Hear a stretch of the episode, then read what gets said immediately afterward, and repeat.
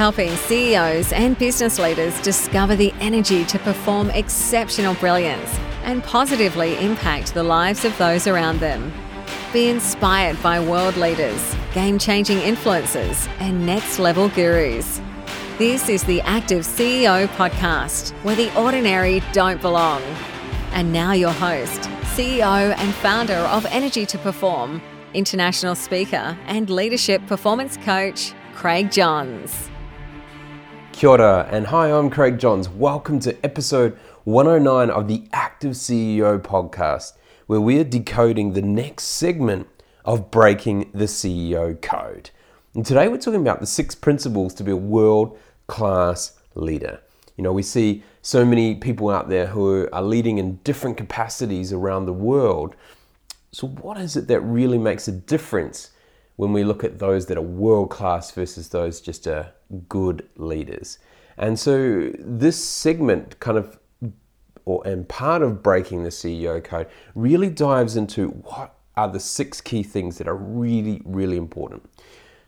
And the first thing you need to do before this is make sure that you're able to effectively lead yourself. So that was what we talked about in uh, the previous phase, where we talked about owning your own influence, or the eight ways to own your own influence. And so this is now the next step. So once you can own your own influence, then you can influence other people as a leader. So to be a world-class leader, in, to me, and, and the way we've designed this, is that there are six key leadership principles. And the first one is purpose. And so I'm going to go through just briefly on these, and then we're going to go deep dive into each one.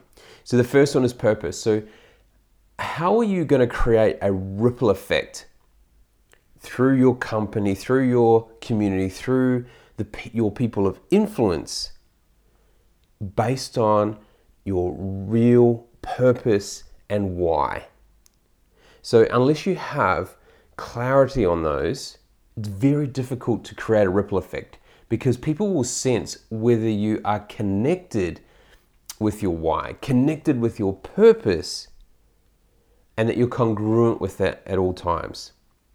So the most successful people in the world have absolute clarity on their vision, right? They have absolute clarity on their vision. And so before you can get that vision, you need to understand why. Why am I doing this? What is something that is so much bigger than just myself?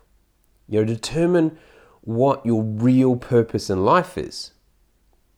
You know, what...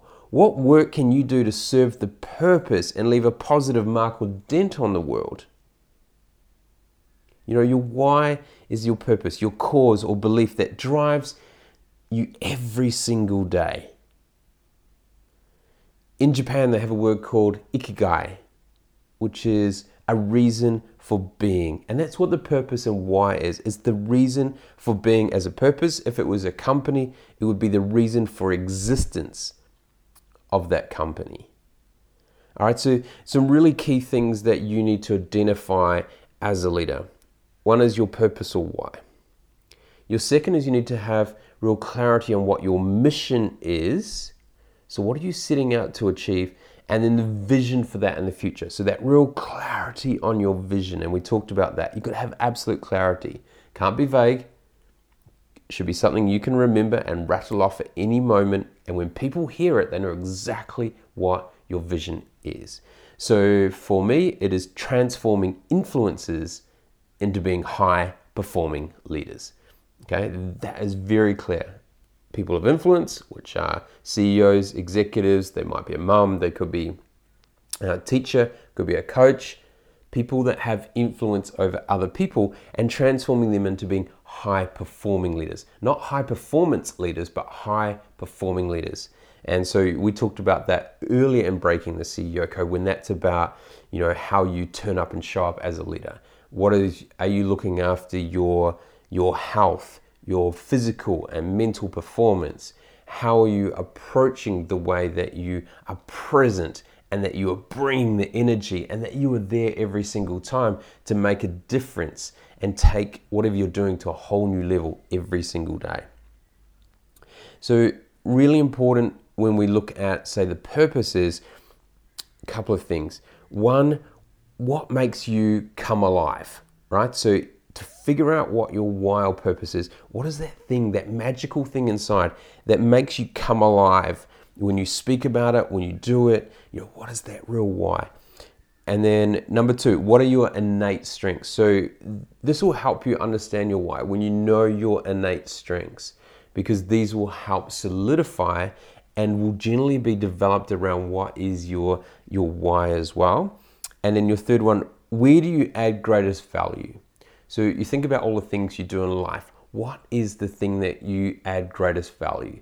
Um, you know, is it that you have a great way of listening? Is it a, is it you have a fantastic way of um, providing clarity to people on the future?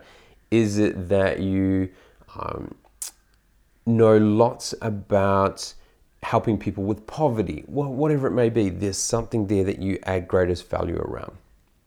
And think about that as well. And then probably the last thing with regards to purpose is you need to be very clear on what your values are. So what are those things that you hold true and that you are congruent with and that um, people know you for? What are those values? You know, maybe four, five, maybe six values that people really know you for. Now, the second phase of being a world-class leader is people. And it's all about serving people who matter. And it's really important to kind of understand that our focus is either on ourselves or the ten percent of people that who take time away from us. Okay, and we can't do it by ourselves. So we need to ensure that, that our people have the right mindset and that you can work together to produce great things as a team or community or a company. And so thinking about serving people who matter, what does that really mean? Well, let's take a step back. You know, people are our greatest assets. When you when you're running a community or a company, et cetera, the people are your greatest assets. And it's important that you have them aligned and working together. Now, you want to create a service mentality. What are they there to serve? And so quite often you'll need to connect their purpose and why with the companies and um, to make that work. But what are they there to serve? Uh, whether it's making a product, what is that end product? How does that serve someone? So thinking about that in mind. If you are customer service, obviously it's around how you can serve the customer on the other end of the line most effectively. So keeping that in mind, I think, is really, really important. As a leader, you want to look at having a coach approach as a leader. So having a coach approach means that you ask a lot of questions uh, more than teaching someone or telling someone what to do. So the question approach allows the person you're working with inside your company or inside your team or community to actually bring out and, and, and answer the question, provide the solutions by themselves. So you coach them so they can then grow and bring the best out of themselves. And it, it's important, and you're probably feeling it come through already. It's not about you, right? So it's not about you, it's about everyone else. So it's about how do you create the environment where people feel empowered and that they get to make the decisions and that they feel part of the solution each time. So how can you do that effectively? I think one of the other things to really understand is that people support what they create. And that's kind of that it's not about me aspect. People will support what they create. So it's really important to get buy-in at the right times, because people will only support a strategy that they've created. They will only generally support values they have been part of creating. So it's a, it's something that you need to revisit quite regularly. And they may stay the same, right? So when you reflect on something like your mission or your vision or your values as a company, they may stay the same, but you need to get input from people to see whether they feel that are still appropriate, or do we need to go into a new direction? Because if they don't have that buy-in, when the going gets tough, they won't really be there for you, or be there for the company, or be there for the client.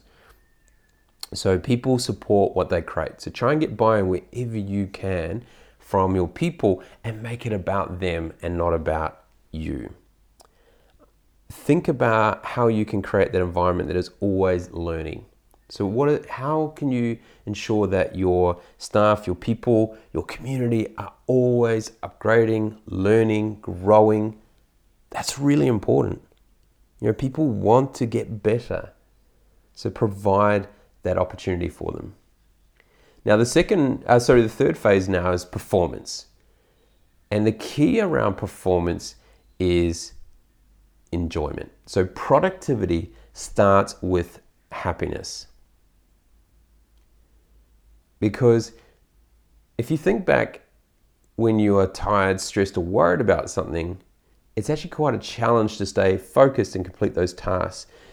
And there's there's a chemical shift when we are happy. Because when we're happy, we're, our productivity is a lot easier. We enjoy what we're doing. So make sure that you start the day with something that makes you smile, you feel good, you feel happy, and do the same with your team as well. Start the day with the intention of enjoyment, and that will more easily flow throughout the day, and people will have fun at work. They'll be excited to be at work. They'll get involved at work, and get involved with your team or community and what they're buying into. So set that intention. That intention is so crucial that you bring that every day, and you set that intention for that environment. Now, when it comes to productivity as well, as part of this performance aspect, it's quite a challenge sometimes when we've got a number of competing priorities. And so it's important that you figure out how you can actually determine what is more of a priority than another priority. And it's I we find that the most effective way of doing that is creating a two by two matrix, a priority matrix, where you compare impact versus effort. Because that will really help with the productivity and the actual performance. So the you want to choose high priority items or tasks um, that have high impact but low effort. They're the key ones. If you can get those done, that will help create a momentum on productivity, and then the performance will start to come through and start to shine. But you've got to have fun while you're doing it. So look at how you can, uh, as a leader, appreciate the small things and recognize small wins. It's so easy to keep striving for the big, big gold shiny thing, the big future goal, um, the big strategic item. But you've got to remember along the way, to keep people motivated and encouraged, and, and for yourself as well, that you are recognizing and rewarding and appreciating those small wins and small things. Really, really important. And probably one of the key aspects in this area is remembering that simplification is sophistication. So how can we simplify something so that it's easy for people to understand? Because if it's easy for people to understand, then it is sophisticated in their mind. It has some elegance and sophistication to it. The more complex something is, the less sophisticated it actually becomes. So really useful there. The fourth phase is personality. So it's about unlocking your limiting beliefs. It's around how you set your mindset, you know, and how are you congruent with your your beliefs, your values. And so a key aspect of that is is we have these limiting beliefs that hold us back. They're subconscious most of the time. We're not really aware of them. They quite often come from when we're a child or from previous experiences, and they sit in your subconscious and they hold you back. So for me, my biggest limiting belief that we identified uh, about a year ago was that I had a fear of finishing second best. Right, so I wasn't content with being good. I just had this fear of finishing second best. So when I was in an environment where I respected people, uh, generally peers that around uh, had achieved similar type things or were in the same field, but may have done something just, you know, they may have gone on to coach an Olympic champion or whatever that may be.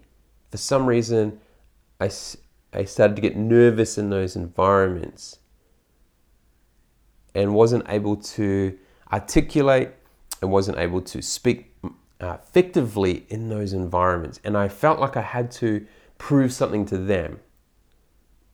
So I took that limiting belief and had to rewire my brain around that so that now it's a pleasure. And to, I really thrive in those environments now.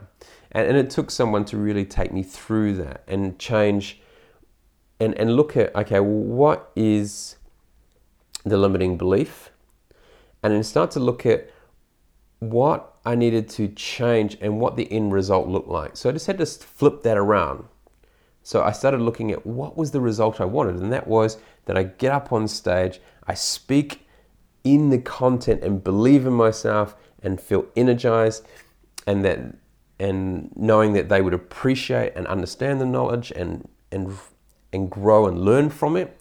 And then from there I took the action items so I could create my new belief. So it's important that you are able to shake those, because that has a major effect on who you are as a person and how effective you can be. So that personality aspect is, you know, we're looking at mindset, we're looking at your beliefs, we're looking at the congruency, and there's also some vulnerability around that as well. The fifth phase is passion.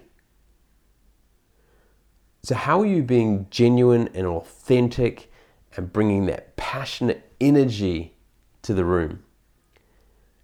And it's all about influencing from the heart. So as a leader, you need to be able to um, go deep, get into that core, and people need to feel that it means something to you. And they need to feel that it is your genuine, authentic self there every single time. You're not hiding behind the mask of being a leader. You're actually being genuinely you and congruent, no matter whether you're in that leadership role or you're at home or you're somewhere else. Are you being authentically you? And as a leader, from a passion point of view, we need to be that calming influence. So passion is not about rah, rah, rah in your face all the time.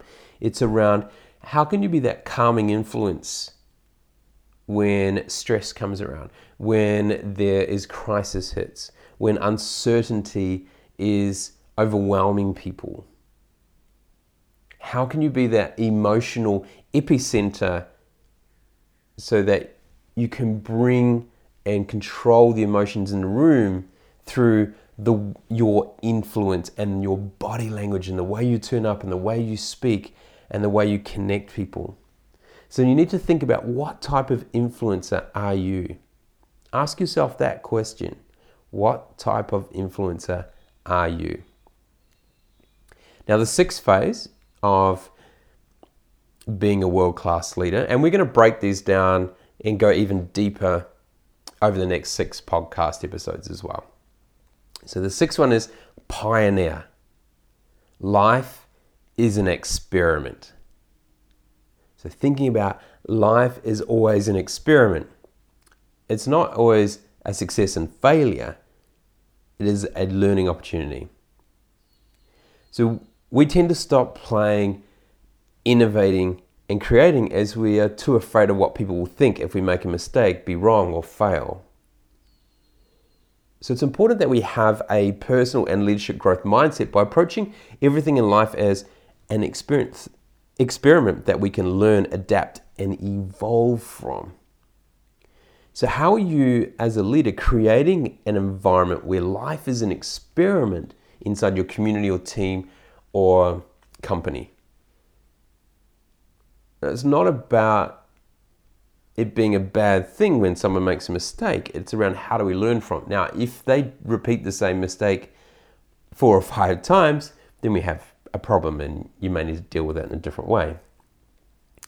So as part of this as well, as being pioneering and experimenting, it obviously brings out innovation and creativity. So how do we foster that inside our environment as well? And it's about ensuring people have your back, ensuring people that they feel comfortable in being able to try something for the first time and be willing to learn from it, being vulnerable. And ensure that you help them learn to invest time in things that they are learning and growing from. And it's okay if they try something and they figure out it doesn't work. It's not, it's not going to be useful. That's okay.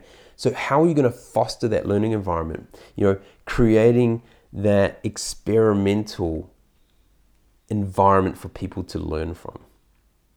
So those six phases or six principles to be a world-class leader are: number one, purpose, create a ripple effect.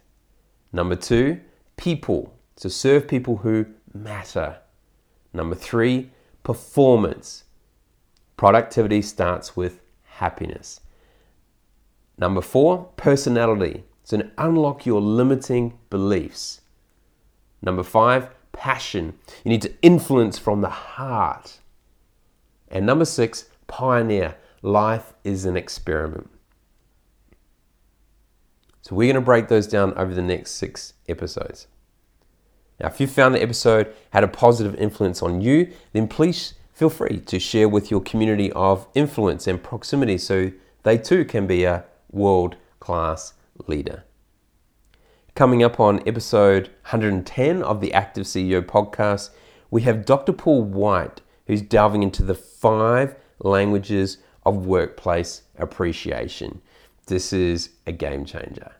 When you understand what people, what, what language people speak that brings them alive, then you can serve them more effectively. And so once you understand what your language of workplace appreciation is, and you can identify in other people what theirs is, then you can make a big difference. So that's a, a great interview. So make sure you check it out. To learn more about breaking the C E O code, then please go to w w w dot craig johns dot com dot a u or join the conversation on Facebook, LinkedIn, and Instagram by searching Craig Johns or Craig Johns Official. That's it for this week. I am Craig Johns. This is the Active C E O podcast, where the ordinary don't belong. Join the Active C E O movement by visiting w w w dot n r g two perform dot com. That's N R G number two perform dot com. Share this podcast on LinkedIn and be sure to tag in N R G to Perform. Leave a review on iTunes. Drop us a line with your feedback and questions and connect with us on the N R G to Perform Facebook and Instagram pages. Be sure to check out the next Active C E O podcast, where the ordinary don't belong.